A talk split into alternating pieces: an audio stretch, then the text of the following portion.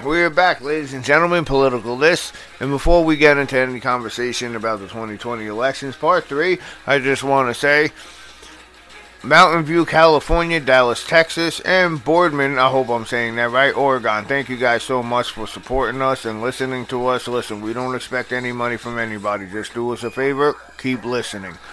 That's it.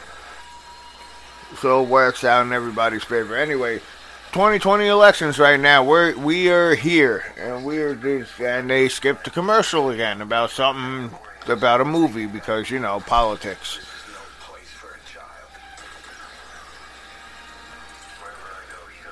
But right now, yeah, the um, it is damn near on the East Coast. We are up at four o'clock in the morning for everybody on the West Coast. That goes for California. That goes for Oregon. We're uh, we're up in, in Texas as well. I know you guys are an hour behind us, but we are up at four o'clock in the morning, and we're bringing you guys the 2020 elections. This is part three. Now they skipped the commercial again, but as, as of right now, it's pretty much 50-50. Um, Trump obviously lost New York, but I guarantee you he won Suffolk County which I knew that was going to happen because in the 2016 elections that happened too, and I was wondering. I said, "Wait, how how is it that um, New York City was Democrat, so therefore, right after New York City voted, all of New York was automatically like it was a projected vote, but I'm not up for that because it, you can never tell when that you know." The situation is reversed and it happens in the other person's favor. That actually happened a few decades ago. I brought it up to my stepfather. In one of the presidential elections, and I'm not talking about um, Florida, I'm talking about in the 50s, if I'm not mistaken. I believe it was Truman and somebody else, or somewhere I, I could, it could have been in the 1850s for all I know. But there was an election, and one of the presidents was so far ahead that the newspapers came out and predicted him already. Yeah, this is our new president. This is our president. This is our president. This is our president. Well, guess what happens? He ended up losing the election. So guess how the newspapers and the public themselves actually felt, and and the president or the, the guy who thought he was president actually felt. Like I said, this is either the 1950s. It could have been in the 1850s. I, I, I actually forget. But it was a huge debacle about that, and that's why I honestly don't believe that they should freaking.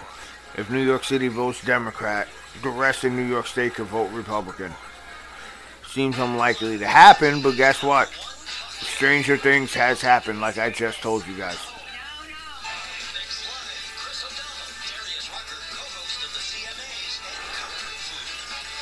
So, um, apparently Kelly Wright is going to be the co-host of the CMAs. Is that the Country Music Awards? Because country music, I'm not going to lie, country music in the last uh, few years has really picked up.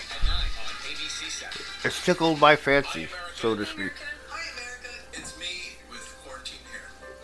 So, um, yeah, let's go back to the elections anyway. So now we have Biden versus Trump, and these two are complete opposites apparently. Joe Biden, I can't get over this. He is 79 years old. Once again, Joe Biden is 79 years old.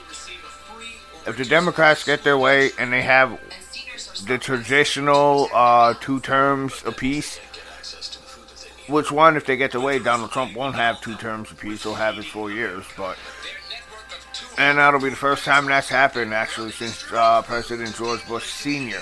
in the early 90s when Clinton took over. And a lot of people blame Ross Perot for that because Ross Perot was running as an independent. Now, see, what a lot of people don't realize is Ross Perot, the government, and people in general, like the media and all that shit, they were harassing him, his family. Like, it got that deep that he dropped out of the uh, election and he was part of the independent party. At the last moment, he jumped back into the elections. Now, what's crazy is he got a good majority of votes. He didn't get as much as Bush. He didn't get as much as Clinton, if I'm not mistaken. But Ross Perot actually got a good majority of votes for jumping back into the elections so late. If Ross Perot would have stayed in the elections the entire time, Ross Perot would have been president of the United States, most likely, and not Bill Clinton. You know what I'm saying? So that's just something to think about in my opinion, the world, the United States, and the world will be a lot more different than what it is right now. So we are back in the back from commercial break. And this election is not over, what they are saying. So they got it all laid out, and Trump, like I said, has the majority of states. But for some reason, Trump is still freaking. Arizona, um, Biden has 82% of the voters suspected in, but Biden has 52% of freaking Arizona. So he's leading in Arizona right now with 82% of the votes already in. But Trump is right behind him by only a small percentage. And it's literally, if you're doing the math right now, well, yeah, uh, Biden is actually 121,000 votes ahead of him. So that is a big, big, big lead. If you're 82% of the votes in Arizona, that, that actually is a big, big lead. 121,000 votes. Now, um, oh boy the districts look ridiculous the way they are actually shaped out. I'm not, I'm looking at it right now. The districts themselves just just look so ridiculous right now. Uh, that's definitely gerrymandering, right there. The districts of Arizona. That is re- ridiculous for the districts of Arizona.